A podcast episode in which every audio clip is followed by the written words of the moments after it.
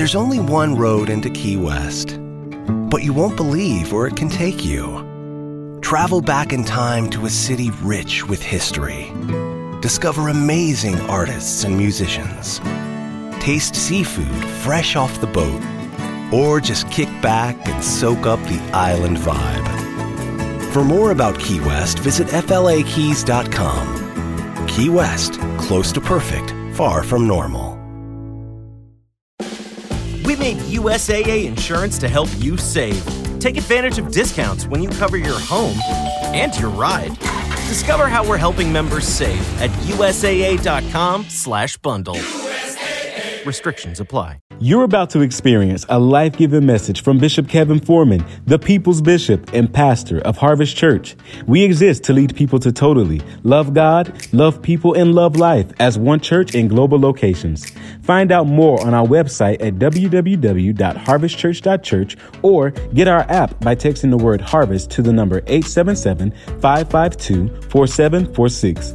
Your faithful giving is how we continue to bring life giving messages like these to you. So bless what blesses you in our app or online at www.harvestchurch.church forward slash give. Now, here's today's life giving message. For God's glory, this is my best year yet. To the word I'm about to hear, I believe, I obey, I manifest, and that settles it. In Jesus' name, amen. So, Father, on this Resurrection Sunday, we thank you that because you got up, that means there's nothing we're facing where we can't get up because you got up, Father. You were our first fruit and guarantee, Father, that our lives would not have to stay the same. I pray that today, God, be a day of resurrection for everybody under sound of my voice. I pray that where we've been discouraged, we get up. I pray that where we felt like going in the town, we get up. I pray that where we felt we weren't good enough, we get up. If there's anybody on campus or online where there's some areas you need to get up in your life, can I just get you to open up your mouth and say, because he got up. I can get up. Ooh, you sit next to somebody that God's about to blow their mind. Come on, open your mouth and say it again. Say, because he got up. I got up. Now listen, 11:15. I already told you I'm going to have you to say a lot because life and death are in the power of your tongue. So if you're used to church where you don't say anything, can I tell you this is going to be different? But I need you to understand it's Bible because you're going to have to learn how to open your mouth and declare some things. Life and death are in the power of your tongue. So when I have you say things like my next 12 or my best 12, that's not for me, that's for you. He did not die just to get you out of hell. He died so that you didn't have to live in hell on earth. And that's good news for all of us. So, so let's practice real quick. Say, He's going to blow my mind. Say, my next 12 months of life will be my best 12 months of life. Put a praise right there with that. All right, now let's make sure you're around some people who want to see you do well. Just elbow them or fist bump them and just say, He's going to blow your mind. You got to make sure you're around some people that are celebrators and not haters. Come on, look at somebody on your row, in your section. Come on, overflow. Come on, online. Say, He's about to blow your mind. Tell them and say, I believe your sequel begins today. Your next is better than your present or your previous. If you believe that for the people in your section, for the people in your row, for the people on the channel you're streaming on, hallelujah, hallelujah. All right, let's go to work. Grab a seat. So we're going to do that a lot in church, and I want you to know why we do it. I want you to know it's not just a particular style of worship, it is a principle of worship because the principle is simply making this declaration that we are following the word, and because he said, speak things, that we speak things. You are a speaking spirit, and everything and anything that is produced in your life is going to be produced because you said something first. You are not chump change. You are not a mistake. You are not a failure. You are not an accident. You are in the image and the likeness of God. Look at me. Even despite the mistakes and the failures that we have all made, and I, I wish there were some honest people at this 11:15 that can say, "My life has not been squeaky clean." I wish there were some honest people at this 11:15 that can say, "I have screwed up and messed up." Guess what? But 2022 years ago, when Jesus hung on that cross, He had me on His mind. And so, therefore, watch me, even though I don't deserve it, it's His grace and His mercy that have been rewriting See, maybe you think you deserve it, but there's some of us that recognize, come on, California, there's some of us that recognize that it's because of Him that we're here. It's because of Him that we live and we move and we have our being. You're not where you're at because of how good you've been, you're where you're at because of how great He is. Somebody say, Thank you for dying for me. Let me make this make sense to you. We are in this se- series called The Sequel because our God is the God of a sequel, always wanting your next to be better than your present or and your previous. Look at me. It doesn't mean that your present is bad. It doesn't mean that your previous is all bad. It just means God wants it to be better. He is not a God that settles. He is not a God that just stays stuck and stagnant. If you want a stagnant life, you need to find you a dead God because the Jesus of this Bible that we believe in, he's not going to have your life to be stagnant. He's not going to have your life to be stuck. He's always taking you from one level of glory to the next level of glory. And you look at Second Corinthians 3 and 18, it says this We all with unveiled face are, are, beholding the glory of the Lord. We are being transformed. Let's stop right there. Every single one of us is in the midst of a transformation process. And watch me, you may not be where you want to be, but you got to learn how to thank God that you're not where you used to be. Why? I'm making progress. See, some of you all, you beat yourself up because you're like, man, I've been doing this and I should be further along. Can I get you to stop looking at where you should be and thank God that you're not where you used to be? I got one witness in here. Watch me, watch me. I may not be where I want to be, but I learned how to shout and praise God that I'm not where I used to be. And I may only be one step ahead, but baby, I'm at least a step ahead. I need to check this room and see who can celebrate not your perfection, but your progress. I, Stuff I used to cry about, I ain't crying about now. Stuff that I used to get mad about, I'm not mad about now. Stuff that I used to snap, crackle, and pop about, baby, I'm so chill. I'm not worried about it because I know all things are working together for my good. Fist bump somebody, tell them you're making progress.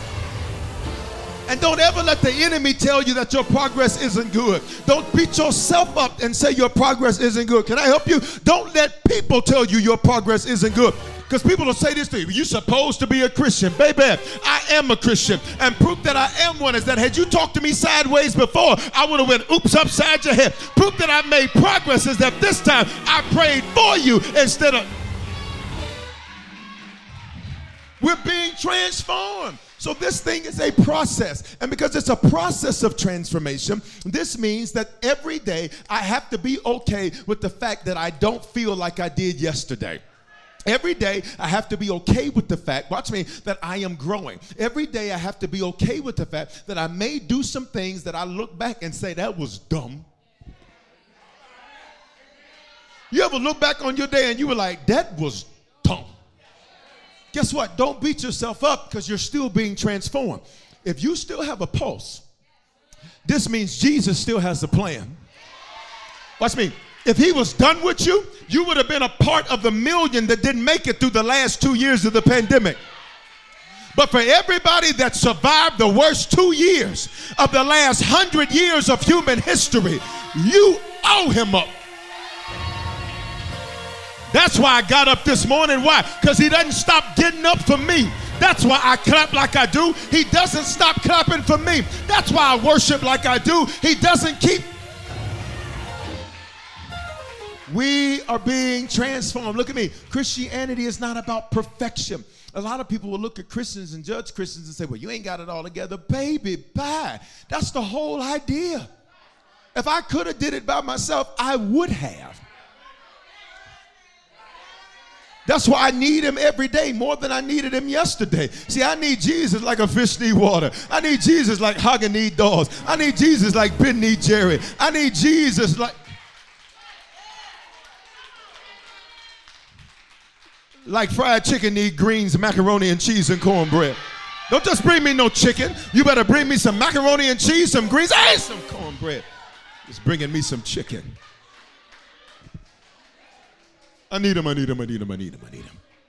I'm being transformed. Look at the scripture. It says, We all, beholding the glory of the Lord, we are being transformed into the same image from one degree of glory to another degree of glory. What is his glory? It's his goodness. Say his goodness. This means every day I see just how good he is. And can I, can I use a word that's not a word? And he keeps getting gooder and gooder. See, sometimes, watch me, it's going to take you going through a negative situation for you to see just how good he's been. Sometimes you're going to have to get in the car accident, get out the car, and look at the picture and say, How the hell did I make it out of that? I'm not cussing 1115. Hell is a Greek word, Gehenna, which means hot. You're going to look and say, How did I make it through that? You're going to look back over stuff that thought you, you were going to lose your mind. And you'll look back and say, How did I make it through that? Every day, you are going from one degree of glory to another degree of glory. You are seeing his goodness more and more and more and more. And I like the word degree here because I think of a temperature. And when I think of temperature, that means every day the temperature's rising. This means every day I'm getting hotter. See, if they couldn't stand you last week, ooh. Watch me, because I'll be hotter tomorrow. I'll be hotter on Tuesday. I'll be even more hot on Wednesday. I'm gonna be for real, for real hot on Thursday. You're gonna have to back up because I'm so hot on Friday. He says, Every day I'm taking you from one degree of glory to the next degree of glory, one degree of goodness to the next degree. And on Wednesday, I taught you that if you still have a pulse, God still has a plan, but his plan is locked up in your seed. What do you mean by that, Bishop? Genesis 8 and 22. Can I teach you something like 15? Anytime you see a two this year, you need to pay close attention to it. If you keep waking up and you see two and on the clock, you need to pay attention to it. If you see two on your job, you need to pay attention to it. If you see two anywhere, you need to pay attention because two is the biblical number of witness. Which means anytime I see two, it's telling me I'm about to witness something. watch me. For many of you, you're about to witness the rest of this year be the best you've ever had, ever. And I know for some of y'all that's hard to believe because you're like, Bishop Foreman, you have no clue what I've been going through. Well, no, that actually is your clue. See, the fact that weeping may endure for a night and joy comes in the morning, the fact that you had to deal with some weeping is an indication that you're about to experience some reaping. Genesis 8 and 22. Which means you're about to witness something. While the earth remains, earth still here, ain't it? Yes, it is. While the earth remains, seed time and harvest, seed and sequel. Another word for harvest is a sequel. Cold and no, it's on the screen. Some of y'all trying to guess. It is. It's an open book test. Don't be that. Don't be that student. Cold and summer and winter, day and night. Look at me. Shall not cease. God says this is how the earth is governed. The only way you see a sequel is you have to first release a seed. And this is so much bigger than money. Look, look at me. Look at me. You can't even catch your next breath until you release the previous one. And some of y'all, you sitting up holding your breath instead of living because you're so scared of failing. What if I told you you don't need to fear failure for the rest of this year? Watch me. Here's what you need to be concerned about. How am I going to contain and walk through all of the success God's about to drop? I need you to prophesy over somebody next to you, elbow them or fist bump them, and just say, Don't be afraid of failure. Say, That's behind you. Say, I speak success into your future. I don't even like the way they said it to you. Find you somebody that when they say that, they look so excited about your future. Say, I speak success into your future. I, your name's about to be brought up. You're about to see doors open. You're about to see favor find you. You're about to see opportunity open for you. And your next 12, they're going to be your best 12. Life and death are in the power of your tongue. You don't say it, you're never going to see it. I'm giving y'all several opportunities to put this in the atmosphere for you. Watch me. Why do you have me to say it for somebody else, Bishop? Because that's a seed and you want people to speak life into you, you got to learn how to speak life into other people. Stop wanting people to applaud for you and clap for you, and you ain't clapping for nobody. Stop talking about I need people to support me, and you're not a support to anybody else. He says, "This shall not cease." So I gave you several types of seeds. The first thing is what comes out of your mouth. The Bible says, um, um, Bible says this. Bible says this. It says that life and death are in the power of your tongue, and they that love it shall eat its fruit. Now, now take this principle before I go further into the seed. There are only two contrasting seasons of life: seed and sequel. And you are a farmer. Say, I'm a farmer. that has everything you need in seed form. One of those seeds I've already made reference to is what comes out of your mouth. Right? This is why when you how many you've ever been negative, you know you needed to speak life, you know you needed to speak good things, but you just felt like, look, I'm gonna be negative right now. I've had moments where I'm like, I know I need to speak life, but right now it's about to get real ratchet up in here. Okay, I don't like. Come on, Levitine. Like you ever known, like you ever like maybe somebody you love, your spouse or your children, like you knew you needed to speak life into them, but in that moment you were like, I just look.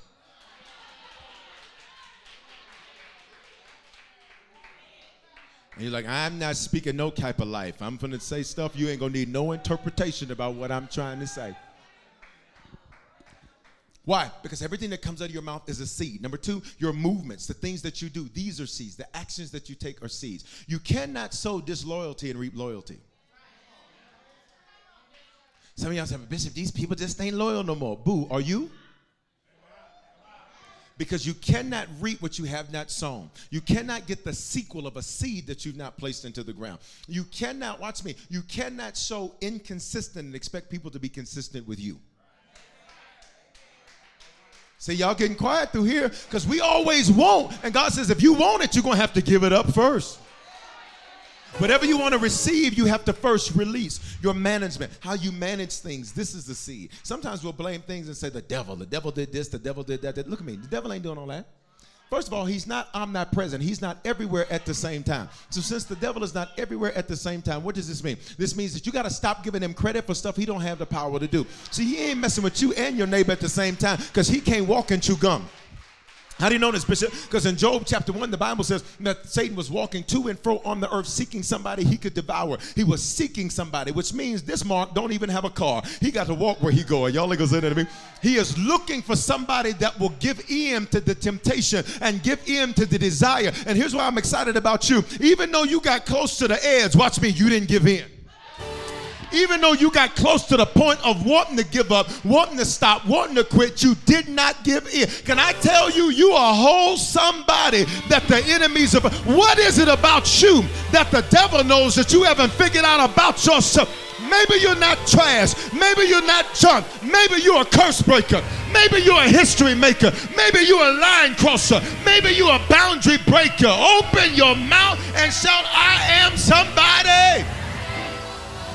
You don't attack, you don't attack, you don't attack a bank with no money. You don't attack a bank with no money. So, for those of you where you keep getting these attacks that are hitting your life, can I tell you what that's an indication of? That there's value that the enemy sees on you that sometimes you don't yet see on yourself. And instead of saying, Why me? I just need you to move different. I need you to say, look, come at me crazy if you want to, but you're going to watch me move different. Maybe last year you would have went into a depression. This year you ain't got time for that. Maybe last year you would have got stuck in anxiety. You ain't got time for that. Maybe last year you were mourning who walked out. You ain't moving like that this year. This year you're going to say, if you ain't with me, baby, I need your, I need your, I need your kicking to the curb game to be on 10. I need you to be able to, anybody that doesn't want to come with me into my future, no hard feelings, no love lost, but baby, it's 2022, which means I'm about to witness him fill the seat with somebody that adds value to my life and not just somebody that's present in my life. Your movement, your management, your movements, your management how you manage what you have. Some things are not the devil, they are just mismanagement. You can mismanage your emotions. You can mismanage your money. You can mismanage your future. And you have to be careful because the way you manage things is a seed. Look at the last two ministry. Serving is a seed. And for some of you, I'm going to encourage you. You need to get involved and start serving in church. I know what some of you think, well, Bishop, I just got some stuff. I got, I, I, ain't, I, I you know, I ain't saved like that. Listen, what, what is that? That's not even me. You don't come to, uh, to, to get your life together to come to God. You come to God and He helps you get your life together. See, your serving is when you say to God, God, you've given me talents, you've given me gifts, you've given me skills, you've given me abilities. Now I sow those back into your church. I sow those back into what you're building. And if I build what you're building, He helps you build what you're building. See, some of y'all, you're trying to build your own thing, and God is like, but you're not building my thing. So because you're not building my thing, I ain't studying your thing. Studying is a southern colloquialism that means paying attention to. In the South, we say this, I ain't studying that. What does that mean? I ain't paying no attention to what's going on over there. Your mouth, your movements, your management, your ministry. You can serve. You don't have to be in Denver. You don't have to be in Atlanta. You can be part of our digital family and you can serve. Here's the next type of seed your money. Money, money, money, money. Go. Y'all know that one, 1115. Pay attention. What you do with your seed, your financial seed, it literally produces sequels for you. A lot of people say, I'm just praying for a financial breakthrough. Let me help you. That is a prayer that is not going to be answered. Right, right. What do you mean? I thought God answers all prayer. Yep, He does. The answer just don't mean He's going to give you what you ask for. You can call some, listen, you can ask your neighbor right now. You said, let me get, hold something. That don't mean they're going to tell you yes. Okay, try it.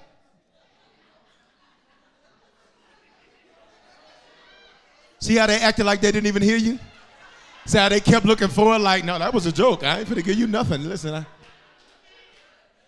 just because he's going to answer you does not mean it's going to be the answer you want. The Bible never says to pray for money. It never says to pray for financial breakthrough. It never says to do that. Here's what he said. He said, uh, watch me, give, and it shall be given unto you. Good measure, pressed down, shaken together.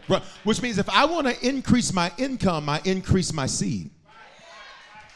See, you don't make your living from a job, you make your living from your giving. And when you make your living from your giving, this means you watch me, your job is never your source. So so it doesn't matter what they doing. You're not scared because you'll say, listen, I'm just here to get seed. This ain't how I make my living.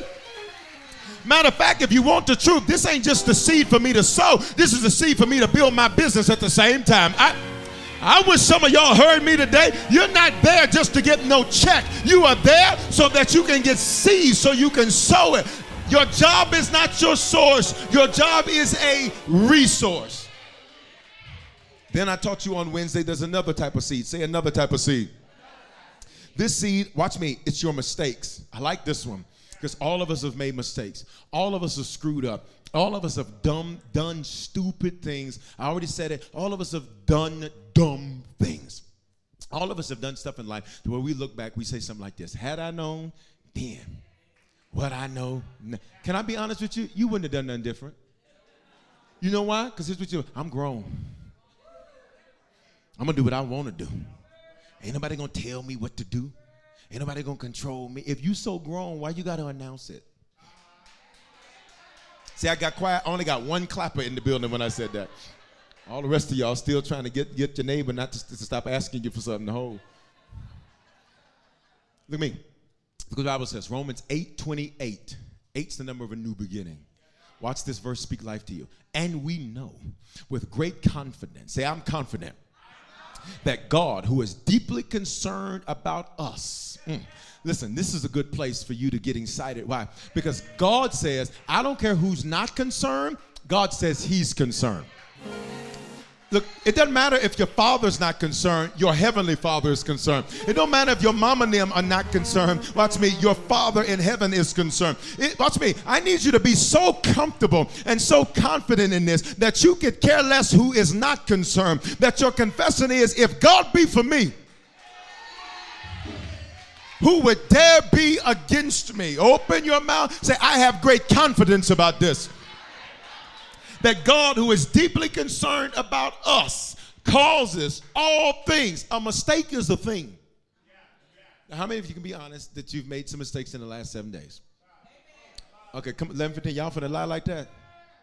How, okay, come on, let's keep it real. Because my look, my hand gonna stay up. How, how many of you can be honest? You made some mistakes in the last five days? Four, three, two, one. Today.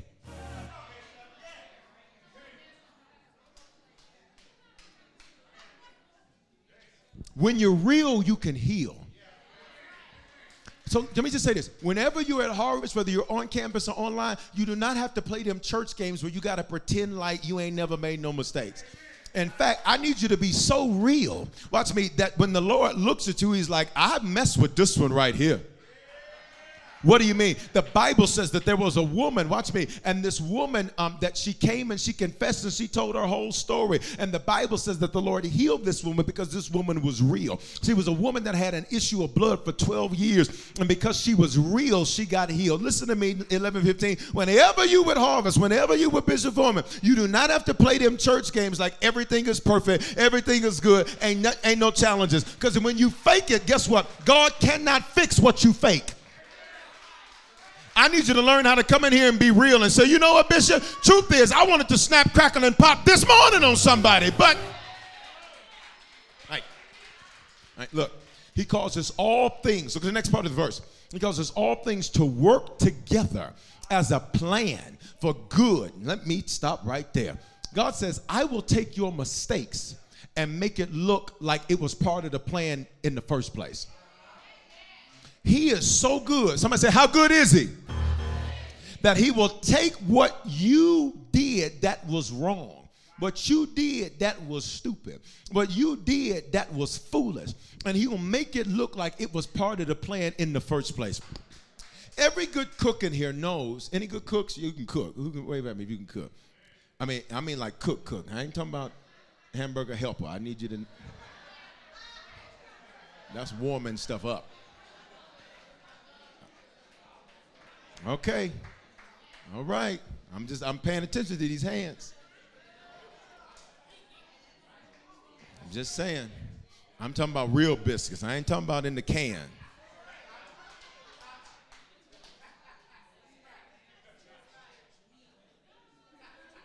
I'm talking about real sweet potatoes, not the ones. And don't bring me no pumpkin pie. Listen, I don't eat that. Made sweet potato pie. None against pumpkin pie eaters. But you, I'm just not about that life. You ready? Every good cook knows this. Every good cook knows this. Is that even if you make a mistake on the recipe, when you know what you're doing, you know how to take that mistake and be like, oh no, I'm gonna put, let me mix this in here and see if they taste it. Y'all not saying that. God is so good at what he does. He'll take your mistakes and say, oh no, let me mix this thing up and it's going to work out so good for them. They're going to think it was supposed to happen this way the whole time. Can I get you to high five somebody and say, God is good at what he does? Yes, he is. He's going to take your worst relationship decision and say, no, let's mix this thing up and it's going to turn into their best thing ever. I'm going to take what hurt them and it's going to be what helps them. He'll take your worst business decision and then say, No, let me mix this thing up. And what was supposed to take them down is going to set them up. He says he makes things work together as a plan for good. To those who love God, say, I love him to those who are called according to his plan and purpose. Who is that? You. Look at me, you are not a bump on the log. You are not here on accident. You are not just supposed to pay bills and die. That is not the life that he's. You mean to tell me he did all of this, walked through all of this, went through all of this betrayal and death and crucifixion? Watch me, just for you to have some mediocre, mundane, I'm just happy to get by. That's a slave gospel. That's not a Bible gospel. The gospel of the Bible says he has come that you might have life and that you might have life more abundantly. But not only does he take your mistakes, can I introduce this seed to you today? He'll take your miserable moments. Notice moments is italicized because misery is only supposed to last in the life of a believer for a moment. And sometimes, if we mishandle it and mismanagement, what's supposed to be a moment will turn into a movie. What's supposed to be a moment, watch me, it will turn into a decade. What's supposed to be a moment, it will turn into several months. What's supposed to be a moment, watch me, you'll still be bitter over something that happened five years ago. And I need you to hear me. You've got too much living to do than to mishandle a miserable moment. Why?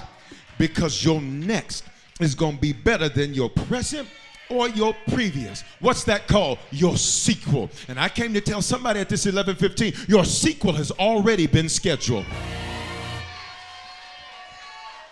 This is not it for you. This is not the end for you. Can I get you to open up your mouth and say, My sequel has already been scheduled? Look at 1 Corinthians 10 13. Now, this was a letter that the Apostle Paul wrote to what's known as the Corinthian church. And this is what he says to them No temptation. Now, if you grew up in church, this was always about sin. They was always just telling you, you know, I don't care how good them legs and thighs look, no temptation. Don't look at me like that. This is 1115. Don't do that. Don't do that. They always talk about sin. But temptation here actually means trial. What is it to go through a trial?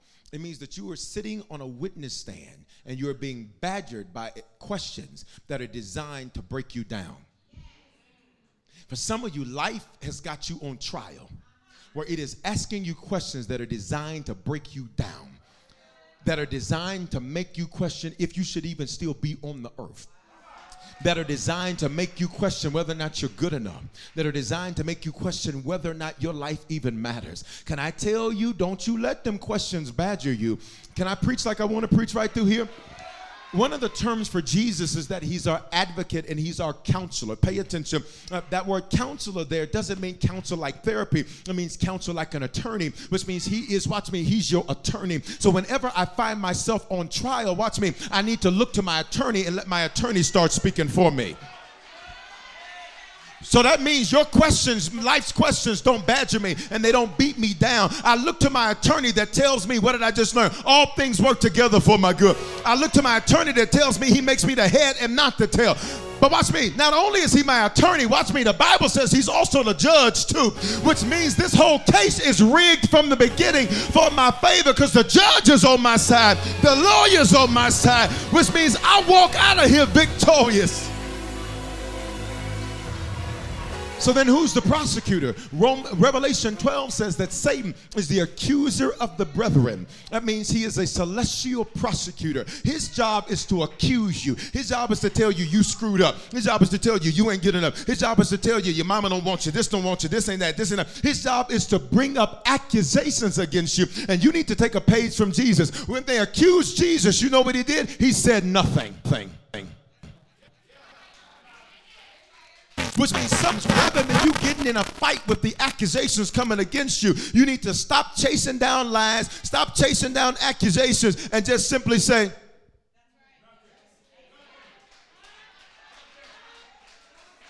Why? I got an attorney. I don't speak for myself. Go talk to my 11:15, y'all not saying that right through there. Go talk to my attorney. And matter of fact, once you talk to my attorney, you need to know the judge is on my side anyhow. Matter of fact, the judge is my daddy, which means if you think you're gonna take me down, you got a whole nother thing coming. Why? Because my dad is sitting on the bench. I wish you'd have five somebody next to you say, it's a fixed fight. It's a fixed fight. Whenever you feel like your life is on trial, it's a fixed fight. But then look at the next definition. It means probation. Probation means you are set aside and you can't enjoy what everybody else is enjoying. You can see other people enjoying it, you can't enjoy it. Some types of probation, they'll put some on you and say, you can't leave this particular area. Don't act like this is the 1115. No judgment. No, no, no, no. Here's the point. Here's the point. Here's the point. Probation means like, okay, God, I'm stuck in this little area and I can't do what I want to do. I see other people doing it. I see other people enjoying. I see other people doing things, but I'm stuck in this little space. I'm stuck in this little area. I'm stuck in this little place of life. And I'm trying to figure out, God, why are you letting them enjoy it? And you're not. You ever looked at somebody else winning, and you were like, I'm not a hater, God, but but when is my win coming? Okay, let's go deeper. You ever looked at somebody else and you're like, God, that's cool what's happening for them, but God, let's tell the whole truth. God, I ain't saying they awful. I'm just saying they ain't good. So y'all don't want to be real. Because all every single one of us on campus or online, we've looked at other people. And when we looked at other people, like, okay, God, okay, I'm not a hater, but this is what it takes to win. Okay. He says, no probation, no, no, no time when you feel like you're stuck in this little place of life. For some of you, you feel like the city you're in is probation.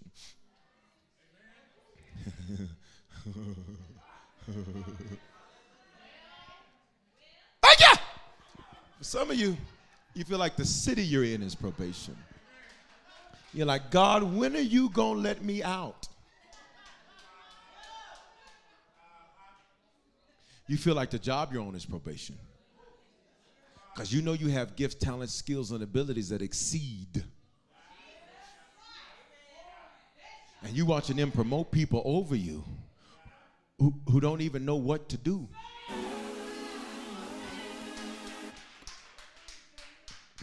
You know you're not perfect. Let me talk to my single people for a moment, but you can feel like sometimes you're in probation. Because you're like, God, I know it's plenty of fish in the sea, but doggone, all these catfish? What do you mean? They presented themselves to be one thing, but then when I saw who they really were, they were something else.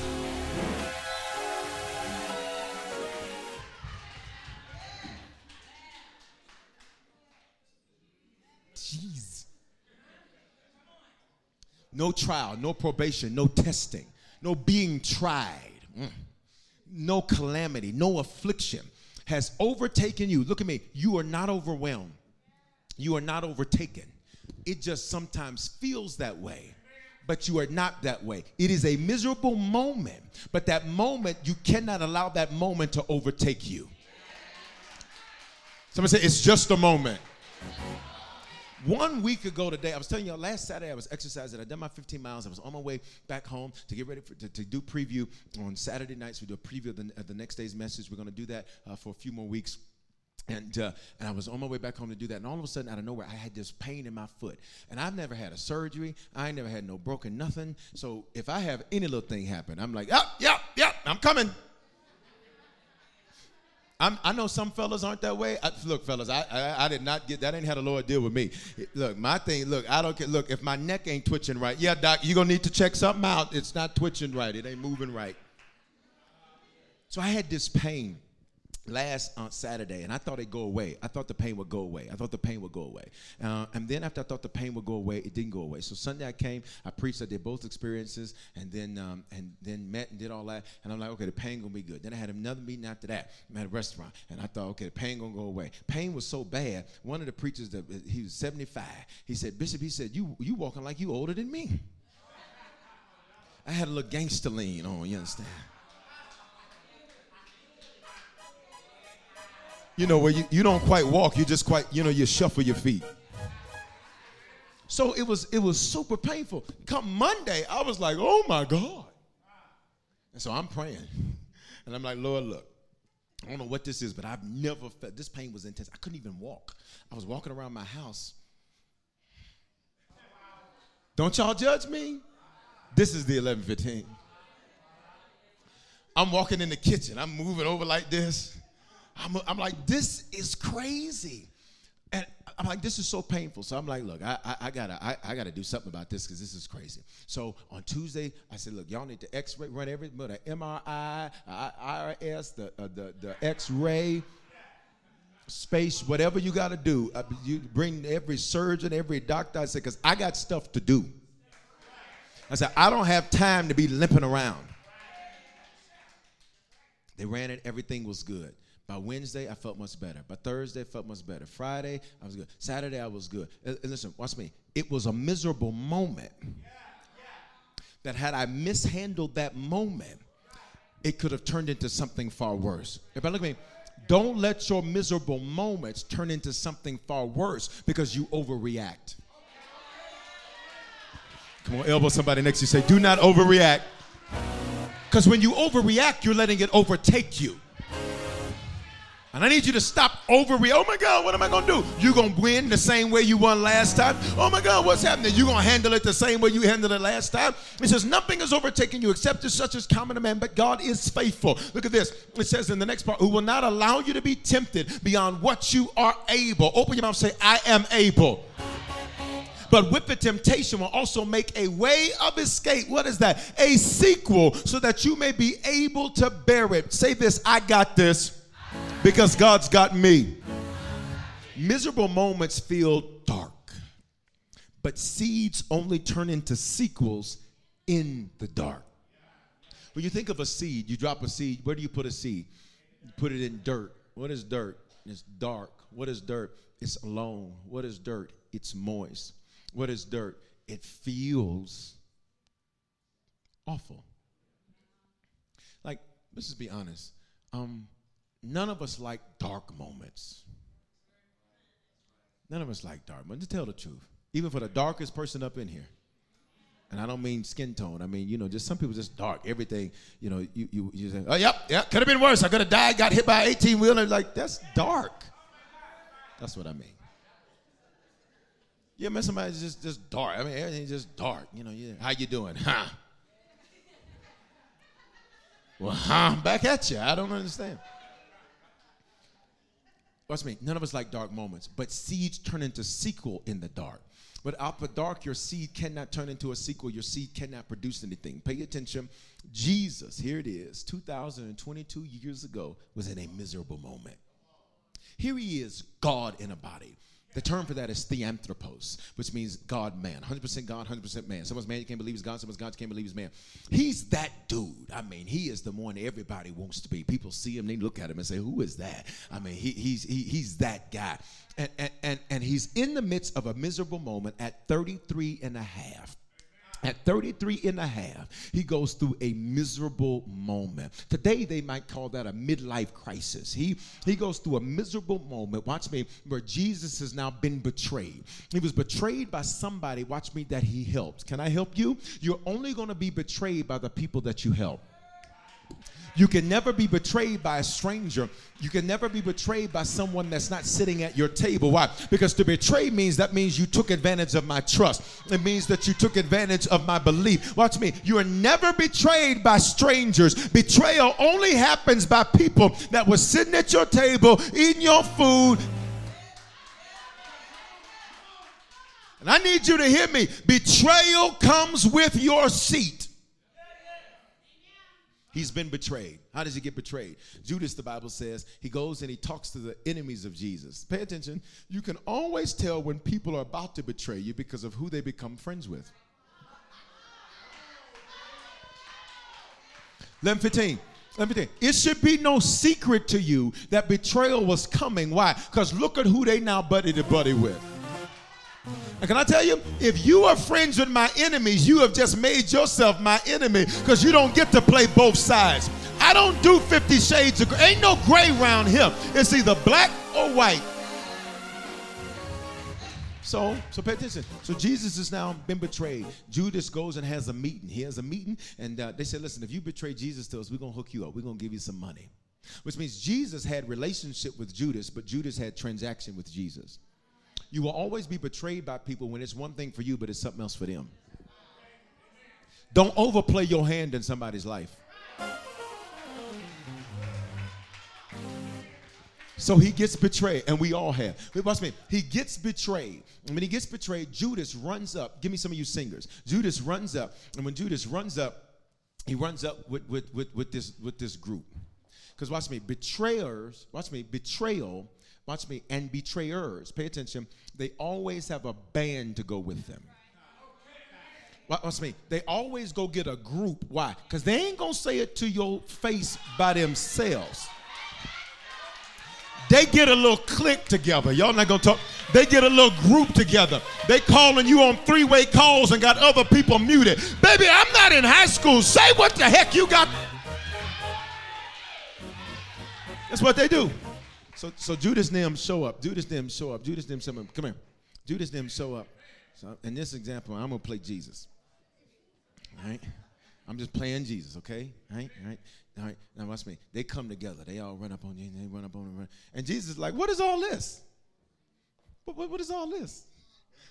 He said, every day you've been walking with me. He said, why didn't you do this before? Watch betrayal. Because certain people will start feeling themselves. And they'll sense that it's their moment. Because now, watch me. You were worth nothing to the people against Jesus. The Sanhedrin is what they were called. You were you were worth nothing to them until you got around me, Judas. Watch me. Your value only increased because of your proximity to me. Can I help somebody understand something right here? Let me parenthetically insert this. For some people, they didn't have any sense of value until they got around you. They didn't have any sense of worth until they got around you, and they started leeching life from you. So Jesus is like, so Jesus is like, so Jesus is like, what is all this? And Judas walks up to him, and Judas walks up to him, now don't do this because I don't want this to be prophetic.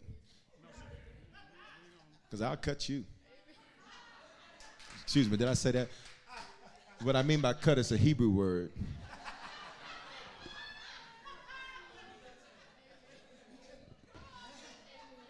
Somebody I know. Things happen to people all the time. Listen, Judas comes up to him and he kisses Jesus on the face, which, which was normal. That was a normal Hebrew way to greet. But why was he doing that? You only did that to somebody you regarded as a brother, to somebody you regarded as family. So when Judas kisses Jesus on the face, here's what he's doing. He's trying to get Jesus to be emotional. Why? So he mishandles this miserable moment. Because here's what Judas was helping. Why you do me like this? Can't believe you did me like this. I've been there for you. You didn't have nothing. I took care of you. Mama them was gone. I made sure you had what you needed. I, I, I've been there for you. I loved you. He wanted Jesus to break down and get emotional and mishandle the moment when he needed to move forward. I'm so glad that you didn't break down and mishandle the moment and get overly emotional. Uh uh-uh, uh, uh-uh. For everybody in this building and online where you've had some situations over the last 12 months that almost made you break down and get overly emotional and mishandle your moment. Can I get you to worship God for three seconds? Why? That you did not break down. Go. Three, two. You didn't. You didn't. So he's betrayed. And then Peter, come here, Pete. You're going to be Pete. Peter. Peter Peter's with Jesus. Now, Peter, I like Peter because Peter's a thug. And if you're not a thug, you need to have some thugs around you. What do I mean by thug? If, if you're not confrontational, you need somebody that's confrontational around you. I'm trying to help you. If you're not, con- watch me, you need to have people that, that they're them ones. Like it don't take nothing for them to. Just, what? What? What's he say? Huh? Is there a problem?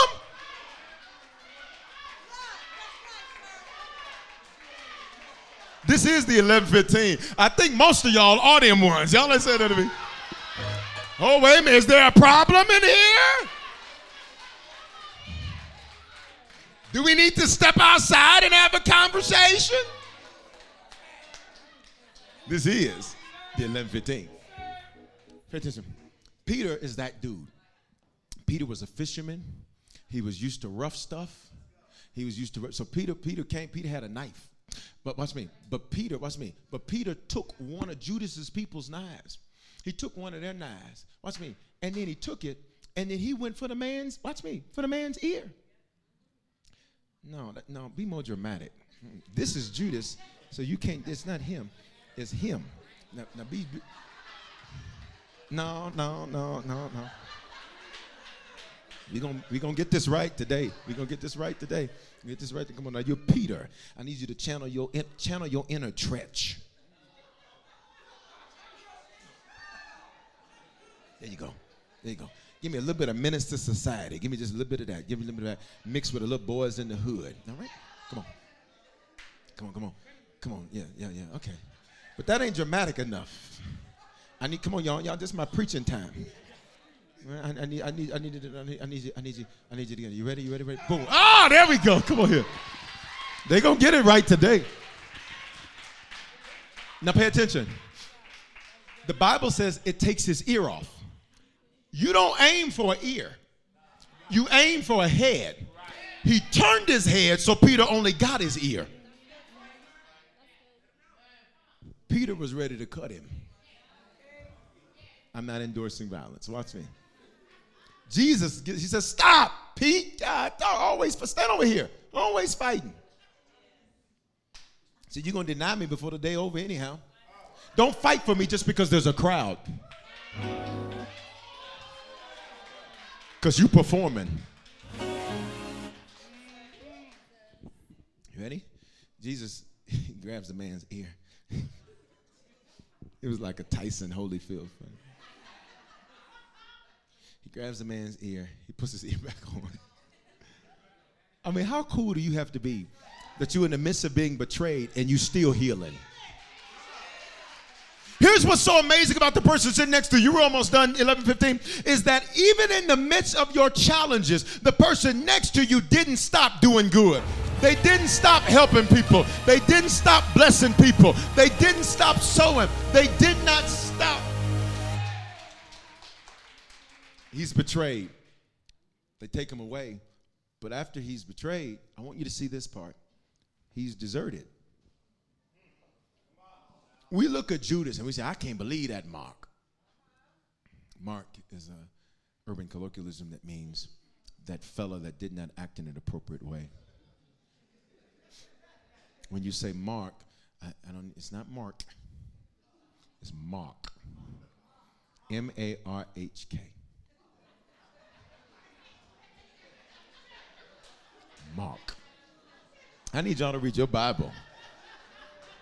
And when you say it, when you say it at 11:15, you can't just say it. You got to do the hand movement with it. That mark. Come on, let's practice. Come on, I'm trying to teach you the word. Come on, come on. That mark. Some of y'all, you don't even need to say certain stuff to certain people anymore. You just do the hand movement. Just say.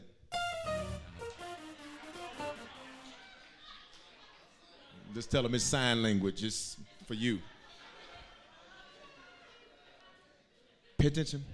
He's been deserted. We look at Judas, but look what the Bible says in Mark. The Bible says that all of his disciples abandoned him and fled. Everybody left him. Everybody dropped him because it no longer looked convenient for them. It no longer looked like they were going to get anything out of it. It is a challenging feeling when you feel so used that when people feel like they can't get anything else out of you. So Jesus, in his miserable moment, look at me, 1115, he's by himself. Everybody deserts him. Everybody flees. Everybody scatters. And Jesus is standing there by himself. So now, watch me. You, you think that's enough. Now he's got to shed his blood. Watch me. He sheds his blood in the Garden of Gethsemane. He sheds his blood when they beat him. He sheds his blood when they put the crown of thorns on his head. He sheds his blood when they pierce his hands. He sheds his blood when they pierce his feet. He sheds his blood when they pierce his side. Now, here's what's significant is the Bible says that blood is an instrument of redemption. This means every place Jesus shed his blood, he was buying something for us. Why did he shed his blood in the garden? He shed his blood in the garden because Adam gave up authority in the garden. So when he sheds his blood in the garden, what is he doing? He's buying back authority for us. He sheds his blood when they put the 39 stripes on his back. Why? Because the Bible says, with his stripes we would be healed. So he was purchasing healing for you. This is why you don't have to wonder, I wonder if God wants me healed. I'm not wondering if he does. I already know that he does. Why? He already paid for this. He shed his blood when they put a crown of thorns on his head. And when they put a crown of thorns on his head, the Bible, watch me, makes it clear the blood begins to rush down his face. Well, what is it covering when it rushes down his face? His ears, his eyes, his nose, his skin, his mouth. What are those? Your senses. Bible says we walk by faith, not by sight, which means senses. So he was buying for me the ability to walk by faith, which means I don't have to go based on what I see. Why? Because he bought the ability for me to go based on what he said.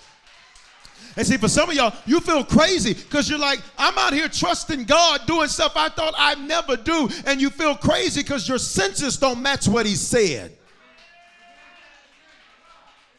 Then, watch me, watch me, watch me. Not only did they put the crown of thorns on his head, watch me, they pierced his hands. Why? So whatever we touch, it would prosper. This is why you didn't have that great of an idea, but because it was your idea, he touched it. People ask you, How are you succeeding? And you're like, To be honest, I, I don't really have a, a marketing plan. I don't have this, I don't have that, but I'm succeeding. Why? Because whatever I touch, He makes it prosper. I wish you look over at your hands and just say, Whatever I touch, He makes it prosper. 11 15, come on, open your mouth, say, Whatever I touch, He makes it prosper. Then they pierced his feet.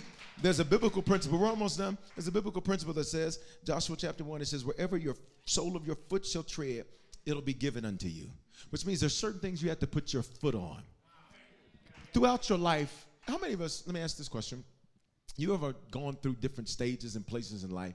When you look back, you were like, why did I do that? Why did I have to work that job? Why did I live in that city? Why did I make that move? Why did I do that? Why was I over here? Why did I get in my car and just drive and then drive over here? Why did I walk into his house? Why did I walk to this car lot? Why did I go to this? Why did I go to that? There's certain things you have to put your foot on. Because whatever your foot touches, watch me, the Bible says he's redeemed that for you. So for many of you, you've been doing things and going places. You're like, I have no clue why I'm even going there. God says, I need you to put your foot on it because when you put your foot on it, you're activating the fact that I've already purchased that for you. Then they pierced his side. This is when this is when they actually exterminated his human life because they pierced his heart. And watch me, this represents internal issues because he began to have internal bleeding. Pay attention. He paid the price for all of the internal issues that we would deal with. Because for some of y'all, watch me, money's not your problem. Mm-mm. Mm-mm. Family ain't your problem. No, you want to know what your thing is? Is you have internal battles. You have internal fights and internal struggles. And when you want to go right, left is like, let's go. When you want to go up, down is like, let's go. You have internal battles and struggle that Jesus said, I have paid the price for that already. He sheds his blood. How does he shed his blood? By himself. Look at me. When you're bleeding, one of the most painful parts of bleeding, what does blood represent? Life. One of the most painful parts of bleeding is you have to do it by yourself. Let me prove it to you. You can get on the phone and talk to other people about what you're going through, and you may feel good in the moment, but the truth is, is that they don't really get it. Where are the real people at? You, you can tell people stuff, but you're like, they don't really get it. They don't really understand it because they're not in my shoes. It's easy for you to say what I should do, but you're not the one dealing with my wounds in my shoes. You're not the one that's bleeding. You're not the one that's got to walk around and cover yourself while you're trying to keep it moving. You're not the one that's got to bleed and lead at the same time. You're not the. And now it's dark. Because the Bible says in Luke 23 and 44, by this time it was about noon and darkness fell across the whole land until three o'clock. For three hours, it's dark. Say, for three hours, three hours. It's, dark. it's dark. When it's supposed to be the brightest light. Sun is at its height at noon. And for three hours, it's dark. For three hours, nothing is happening. For three hours, he's in agony. Look at me. It is a miserable moment. You're not listening. It is a miserable moment. This was not his forever. This is not how this was going to end for him.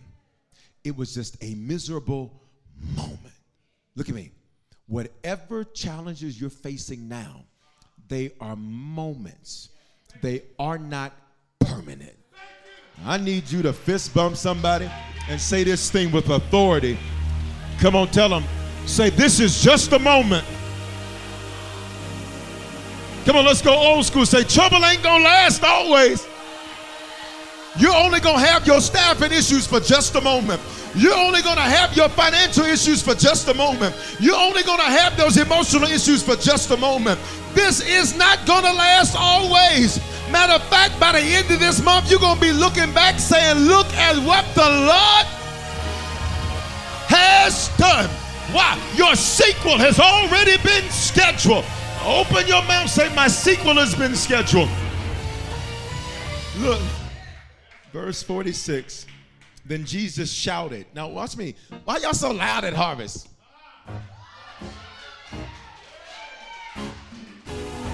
In the midst of Jesus' miserable moment, do you want to know what he did? He shouted. 11 15. In his miserable moment, he didn't cry. And the Bible records that two times Jesus wept. In his miserable moment, he was like, This is not going to get the best of me. In his miserable moment, he said, I'm not going out like this. Your shout is a form of praise. Your shout calls things that are out of order into order. I just need to challenge those of us on campus and online. Do what your Savior did. In the midst of a miserable moment, He. Come on, 1115. Come on, 1115. It doesn't make sense, but it makes faith.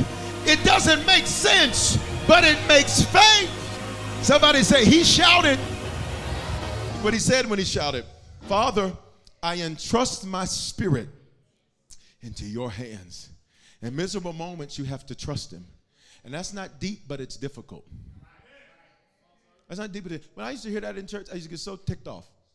Because I'm like, what does that mean? Well, okay, trust him. Just trust the Lord. Everybody trust him. Like, what does that mean? Here's, here's what trust means. Here's what trust means. Somebody over here got cash? Come on. I need somebody get some cash. I'll get back to you. Thank you, sir. I'm gonna get back to you. Thank you, sir. I got you. I got you. Thank you, sir. Come on here. You ready? Here, here, here's trust. Here's trust. You ready? Here's trust. Here's trust. Now, this is gonna be in his hands. You ready? Now, now pay attention. Here's trust. Let me get that up off of you. I'll be back. Here's trust. Trust is I can't trace you. I don't even, I don't even, matter of fact,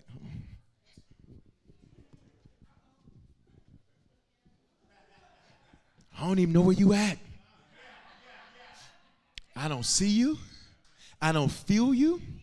In fact, I feel foolish because I, watch me, you got my seed and then you a ghost. You got me to speak life and now all I see is death. You, you, you, you got me to sow something financially, and now it looks like I'm in the midst of a financial challenge. You, you got my seed, and you disappeared. Trust says, but he did not leave me.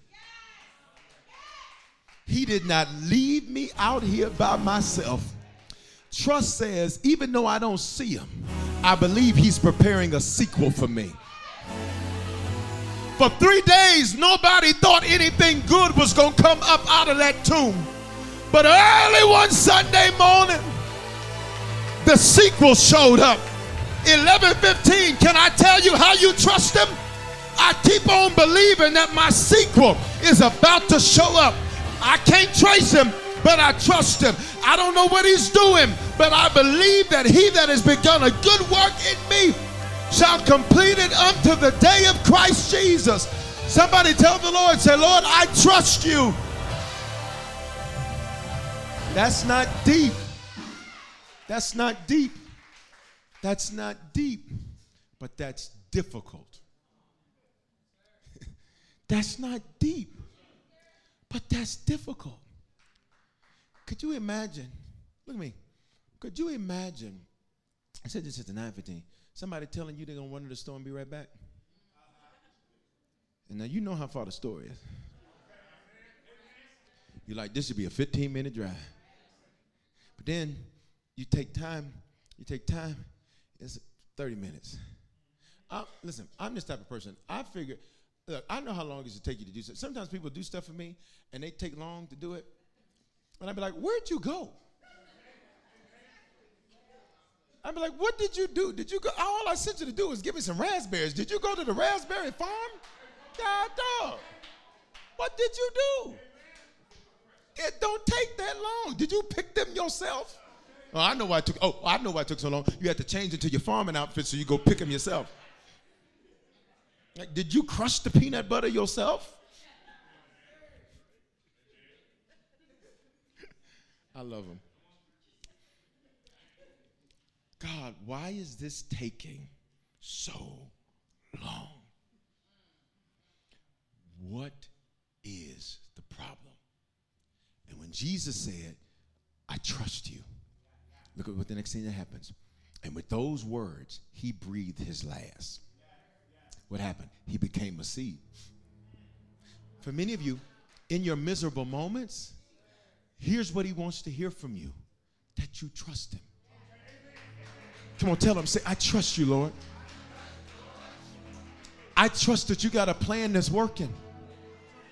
I trust that you're not going to let people who are lying on me get away with it. Come on, what is your situation? I trust that you're going to get this family together. I trust that you're going to make things work. To, I trust you. I don't know how, but the how is not my responsibility. It is only my job to release my seed. And how I handle my miserable moment, it is a seed. Tell them 11 15, say, I trust you. Look at verse 20, Luke 24 1. But very early on a Sunday morning, it said, We're done. If we were old school Baptists, we say, Early on a Sunday morning. But we're not doing that.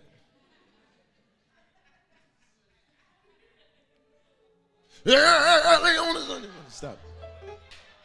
This is Denver. They're going to think I'm having a medical emergency. They're going to get the nurses from outside to try to come in. Listen. But very early on a Sunday morning, 2022 years ago to this day,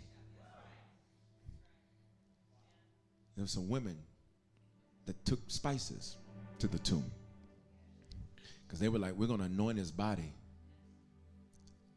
because he's gone, it's over. There's certain people who are trying to have eulogies for you. Remember when? See, you need people that are going to be talking about your future, not your past. Remember back in the no, I do not remember that. Matter of fact, I'm excited about my future. Don't you act like my past is the best. Matter of fact, my future looks amazing.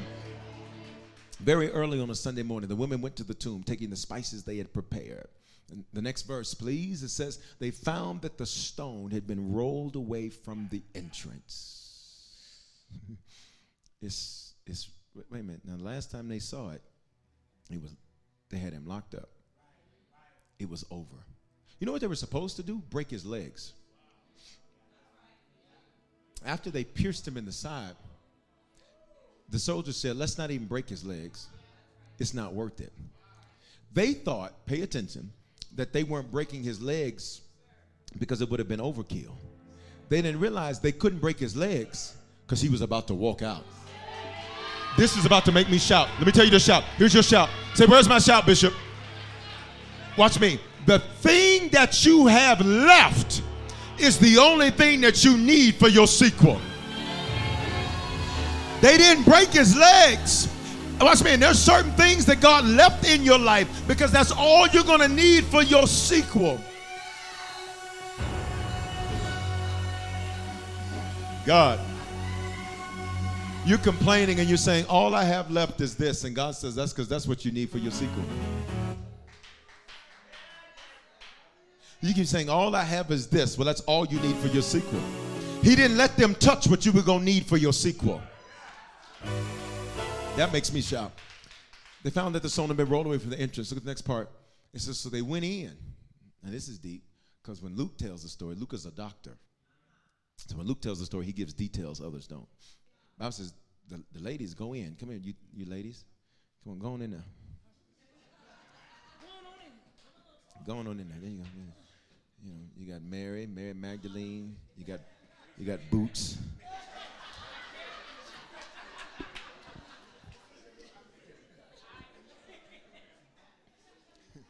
We're done at 11:50.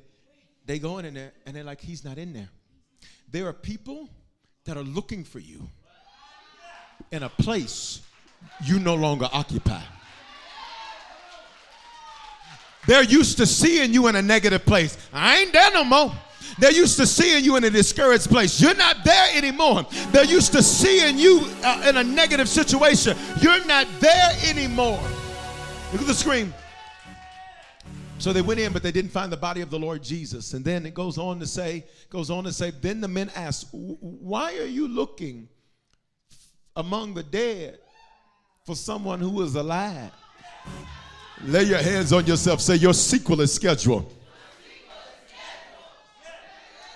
They looking for you in your last disappointing business venture. They ain't gonna find you there. They're looking for you in your last disappointing relationship. They're not going to find you there. They're looking for you in your last disappointing family situation. They're not going to find you there. Why? I'm not there anymore. My sequel has been scheduled. And today, Resurrection Sunday is proof that my sequel is on schedule. Look at verse 6. He isn't here. Say your name. You're not there. So y'all come on out because you ain't going to find nothing in there. You're not going to find anything. Well, aren't you still upset about what so and so did? No. You're not going to find me in there. Well, aren't you upset about this? No. You're not going to find me in there. He is risen from the dead. Lay your hands on yourself. We're done. Say, I'm getting up because he got up. Look at the last verse. Remember what he told you. In a miserable moment, you got to remember the word. This is why we come to church. Why do we come to church? We come to church so that we can see what he said, so we can remember what he said in miserable moments. Look at me, not just miserable moments. Because some people think you only need the Lord if you're struggling. You only need the Lord if you're in the midst of a challenge. No, no, no, no, no, no, no, no. No, no, no, no, no, no, no. No, no, no, no, no. You need him every day every situation. I don't care if you're a millionaire or if you got four dollars in the bank. I don't care if you're a job creator or you currently looking for a job. I don't care if you got postings on Indeed or you own Indeed trying to get a posting. Never think that Jesus is only for people who are going through something. Because I don't care how much money you have, you will face miserable moments. But it's just a moment. With your heads bowed and eyes closed in this building and online. If today you need to give your life to Jesus, you need to be that seed today. And if you need to give your life to the Lord today, this is your moment. Secondly, if you've given your life to the Lord, but you've not been faithful to Him, this is your moment. Thirdly, if you're like Bishop Foreman, I don't know where things stand with God, but I want to be sure. It's your moment to be sure. No guilt, no condemnation, no shame. I pray that today this word came across as simplistic as it is that He's the God of your sequel. Your next is better than your previous and your present. And here's what's amazing you're doing great now, but wait until you see what He does in your future. You need to become a Christian, recommit yourself to the Lord. When I count to three in this building, I'm just going to ask you to slip your hand up and leave it up for a few seconds. Bishop, why do I have to do that publicly? Why can't I just do it silently in my heart? Because he didn't say do it that way. He's you, we have a we have a God, not a genie. See, a genie serves you. A God is someone you serve. He said, if you deny me publicly, he deny you publicly. I don't know about you, but I don't be the I don't want to be the one trying to get into the party. Talking about I know Jesus, I know Jesus, I know Jesus. Jesus be like, well, I don't know you though. Y'all not saying nothing, 1115? I need you to make sure that when you show up to the gate, you get in the party. You need to become a Christian. Recommit yourself to the Lord, or be sure. On three, in this building, your hand's gonna go up. Online, do the hand wave emoji. Say it to me. One, no guilt, no condemnation, no shame. Two, I'm looking at you on campus. I'm looking at you online. One, two, three. If that's you, hands up in this building. And if that's you online, do that hand wave emoji say it's me. Everybody, pray this prayer with me. Everybody say, Father, thank you for dying in my place. Thank you for your love for me. I confess it with my mouth, I believe in my heart that you are my Lord and my Savior. You're the God of a sequel, of my sequel. My next will be better than my past or my previous and my present. I'm excited about my future because you're excited about my future. In Jesus' name, amen. Listen, if you just prayed that prayer for the first time or recommitted yourself to the Lord, take out your phone, scan that QR code that's on there, or text the word decision to 877 552 4746. Did you make a decision to become a Christian for the first time or recommit your life to Jesus? We want to help you make Christianity a lifestyle and not just a hobby. So just text the word decision to 877 552 4746 and we'll send simple next steps so you know what to do next. We're praying for you and congratulations. Remember, your faithful giving is how we continue to bring life giving messages like these to you. So bless what blesses you in our app or online at www.harvestchurch.church forward slash give. Remember to love God, love people, and love life.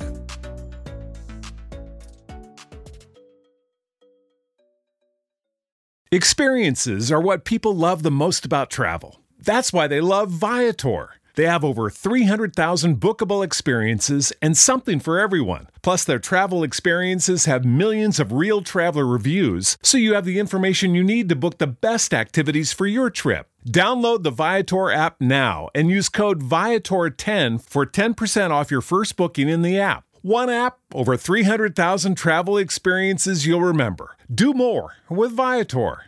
Experiences are what people love the most about travel.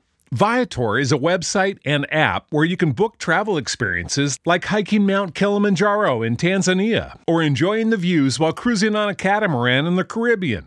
They offer everything from simple tours to extreme adventures. With over 300,000 bookable experiences in 190 countries, there's something for everyone. Plus, Viator's travel experiences have millions of real traveler reviews, so you have the information you need to book the best activities for your trip. When you book a travel experience with Viator, there's always flexibility and support with free cancellation, payment options, and 24 7 service. Download the Viator app now and use code Viator10. That's V I A T O R 10 for 10% off your first booking in the app. One app, over 300,000 travel experiences you'll remember. Do more with Viator.